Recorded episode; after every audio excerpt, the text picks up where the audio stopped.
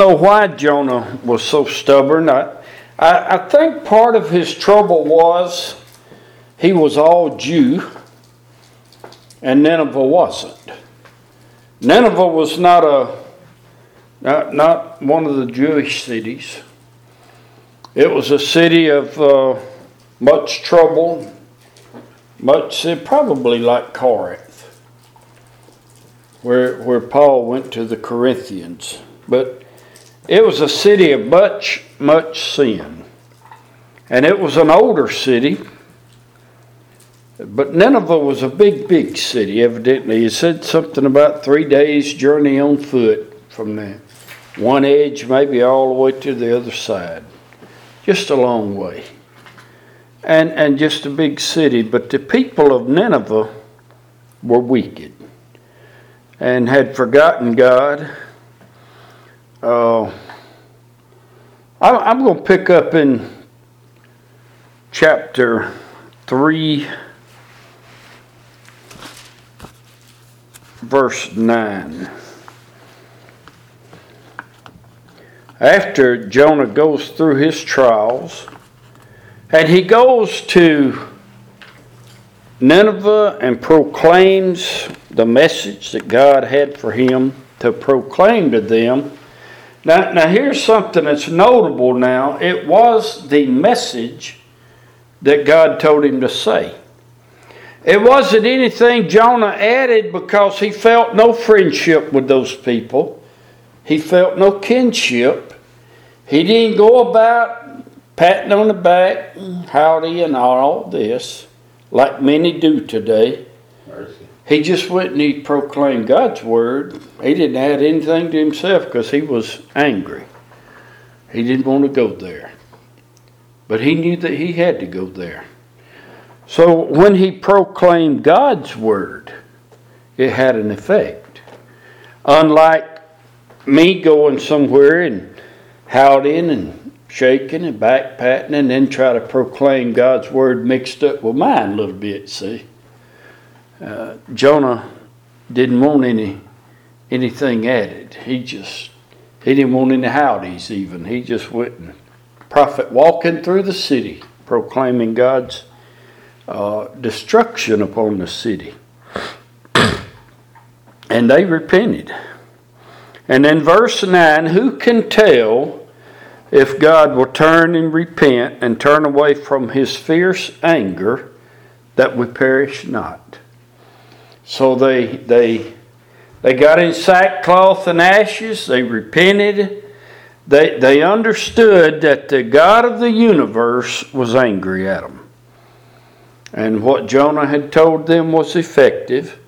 And God saw their works, that they turned from their evil ways, and God repented of the evil.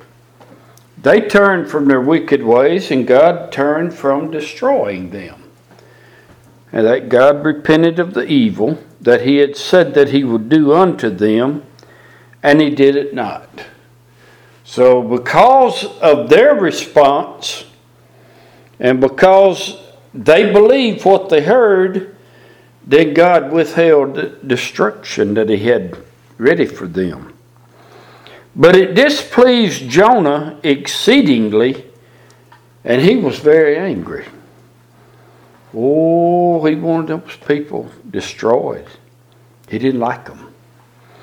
And he prayed unto the Lord and said, I pray thee, O Lord, was not this my saying? when I was yet in my country. Therefore I fled before unto Tarshish, for I knew that thou art a graceful, gracious God, and merciful, slow to anger, and of great kindness, and repentest thee of the evil. Now, now I want you to, you know, we can absorb what Jonah said here.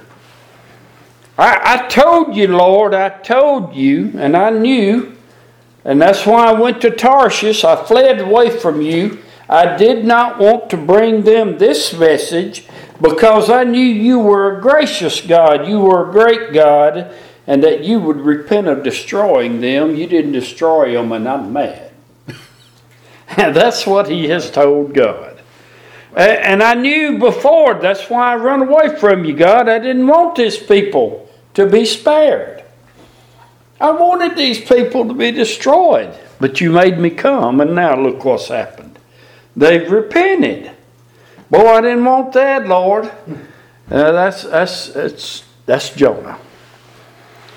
For I knew that thou art a gracious God and merciful, slow to anger, and of great kindness, and repentest thee of the evil. Repentest, the Lord repented of destroying Nineveh. Boy, that just had Jonah upset. Therefore, now, O Lord, take, I beseech thee, my life from me. For it is better for me to die than to live. Boy, I'm telling you, I, you know, I don't know if I've ever run into a Jonah, but I think sometimes I've run into some that's stubborn. I, I really do. I think I've run into some just that hard headed. Then said the Lord, Dost thou will to be angry? And that's all he recorded that he said to him, Dost thou will? Doest thou will to be angry? Uh, Jonah, what, why? Really, Jonah, why are you angry? I want you to search your heart. Tell me why you're angry. Tell me why you wanted the people destroyed and why you're mad at me because I didn't destroy them. Is that good for you? Is that the right way for you to be? Doest thou well to be angry? So Jonah went out of the city and sat on the east side of the city, and there made him a booth. Uh, that's a little uh, shelter, you know, of any kind and sat under it in the shadow, in the shades, till he might see what would become of the city. He still hadn't given up hope, had he? Even at that, even with God sparing the city, he still didn't quite give up hope that they'd be destroyed. And the Lord God prepared a gourd and made it come up over Jonah that it might be a shadow over his head to deliver him from his grief. So Jonah was exceeding glad of the gourd. Boy, wasn't that great? I'm sitting here and I, am really a mourning. I'm mad. I want this city destroyed. I'm just going to wait a while and see if it does. And all that time, you know, a day or two, he sat there, maybe three, but that gourd come on up and covered that shelter. And he was in the cool of it. And it, it made him glad of that gourd. He really, really liked it. But God prepared a worm. When the morning rose the next day, it smote the gourd that it withered. And it came to pass when the sun did arise that God prepared a vehement east wind, and the sun beat upon the head of Jonah, that he fainted and wished in himself to die and said, It is better for me to die than to live. And God said to Jonah, Doest thou well to be angry for the gourd? And he said, I do well to be angry even unto death. uh, we, we're dealing with a tough, tough man here. Then said the Lord, Thou hast had pity on the gourd, for the which thou hast not labored Neither madest it grow, which came up in a night and perished in a night. And should not I spare city? Uh, should not I spare Nineveh, that great city, wherein are more than six score thousand persons that cannot discern between their right hand and their left hand, and also much cattle. One hundred and twenty thousand people. It was in that city. A huge city in those days. And God told Jonah and told him plainly that these people don't have any knowledge. They are totally ignorant of me and my way. They've never been taught anything. They can't even discern their left hand from their right hand. And you would rather that gourd had lived than Nineveh. How, how much like Jonah can we get? Yeah, I think about that sometimes. We, we get into we get into conversations with people, and, and, and you've done the same thing, Brother Johnny. But you get into conversations with people, and, and they they are the north end of a southbound horse. They're just just hard. They're just hard. And it there's nothing right, there's nothing good. Everything is negative. Even even the ones that they meet in church on Sunday morning when they go, there's something wrong with them. They're all not quite up to snuff, quite up to my standards. And they're everywhere, aren't they? Amen. Little Jonahs are everywhere. I don't know about the big Jonahs. But the little Jonahs everywhere. Nothing makes them happy. Nothing satisfies them. I, I think there's a lesson in here on that, but I, I can't quite, I, I've never quite been able to grasp it all. But there's something about Jonah that is in every one of us. There's a little bit of Jonah in every person that's walking today. I, I think I think God is showing us somehow that each of us has a little bit of Jonah in us. And we got old so and so down the road, and he's mistreated me. He might have cheated me out of a cow, or he broke my fence one day, or he did something and, and I, I hope that bad things come on him. I hope God strikes him down. I hope he don't go to church and repent and get all right with God. That, that's going to hurt my feelings. Mercy. Can you imagine now? That's what Jonah, a little Jonah, would do today. Little Jonah. Or see somebody get in trouble along the way. Maybe a car wreck. Maybe one of their kids in a car wreck. Well, that just serves them right. Them kids are wild and they didn't raise them up in church and they didn't do right. And, and this happened and that happened and they deserve every bit of that, but I'll pray for them.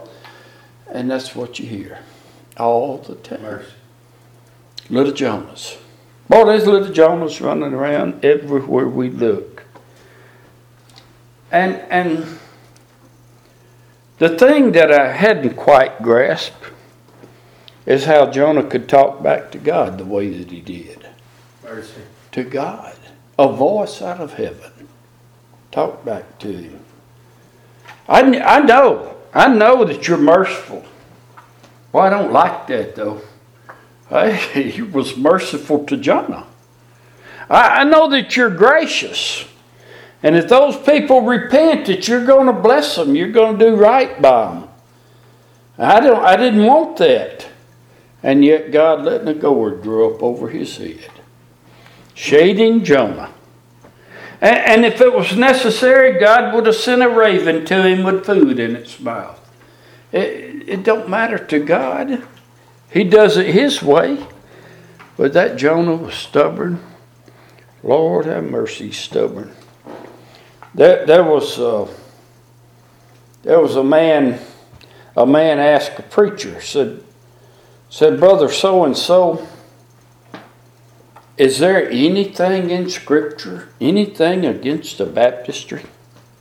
Well, no, I can't find anything, but I've always done this this way, and I don't like a baptistry, and I ain't never going to do that. What's wrong with us? We're all little Jonahs, every one of us. And that's all I have on my heart today is for us to realize we're like little Jonahs. Every one of us in some way. And I know it's a short message, but that's what it is. But Jonah was so angry, Lord, just kill me. I'm miserable, I'm unhappy. I'm a Jew and I didn't want them Gentiles to live. Just kill me. Just get me out of the way. I, I, I have never seen a more miserable person in the Bible. And you know that's the end of it. That's the end of that you hear of Jonah. And yet, somewhere in the Bible, a greater than Jonah is here. The Bible called or insinuated that Jonah was great. In all his anger, Jonah Jonah did something that very few do. He went and he gave God's message and nothing of his own. Amen. He did something that very few people do, and that's that's the remarkable thing. He he went in there with that city and he was unhappy, he was discontent. He didn't want to take the message, he didn't want to see them repent. He didn't want to see God uh, let them go and not destroy them. So what he did was he went through that city proclaiming exactly what God told him to say and nothing else. And it worked. How many people do that? And that's that's the question of the day. How many people do that? Straight out of God's word, none of my imagination, none of my great experiences in this world, none of my wonderful popularity, none of my ability here and ability there. It's God's word. Amen. Take it or leave it. And that's what Jonah did. That's what we need more of, isn't it? And we might not need the, uh, the anger, and we might not need the stubbornness. We might not need to be like Jonah and argue with God, but we need to do exactly like Jonah take the message to the city of Nineveh and leave it there. Amen. Take it and leave it there. Don't add to it, don't take away from it. Take the message God wants and leave it there. And it will do some good. And it did some good here. And we get away from Jonah's nature and Jonah's character, and we look at the pure Word of God that God said, Tell the people, and He told the people exactly that because he didn't like them that much, he told them exactly what God said. He fulfilled God's wishes, and he left it that way, and the whole city was saved, or saved from destruction. You know that'll still work. Forget all the rhetoric. Forget the foolishness. Forget the jokes in the pulpit. Amen. Forget all my great experiences with this or that or the other. God's Word. Just God's Word. That's what will do the job. That'll be it for a simple message tonight.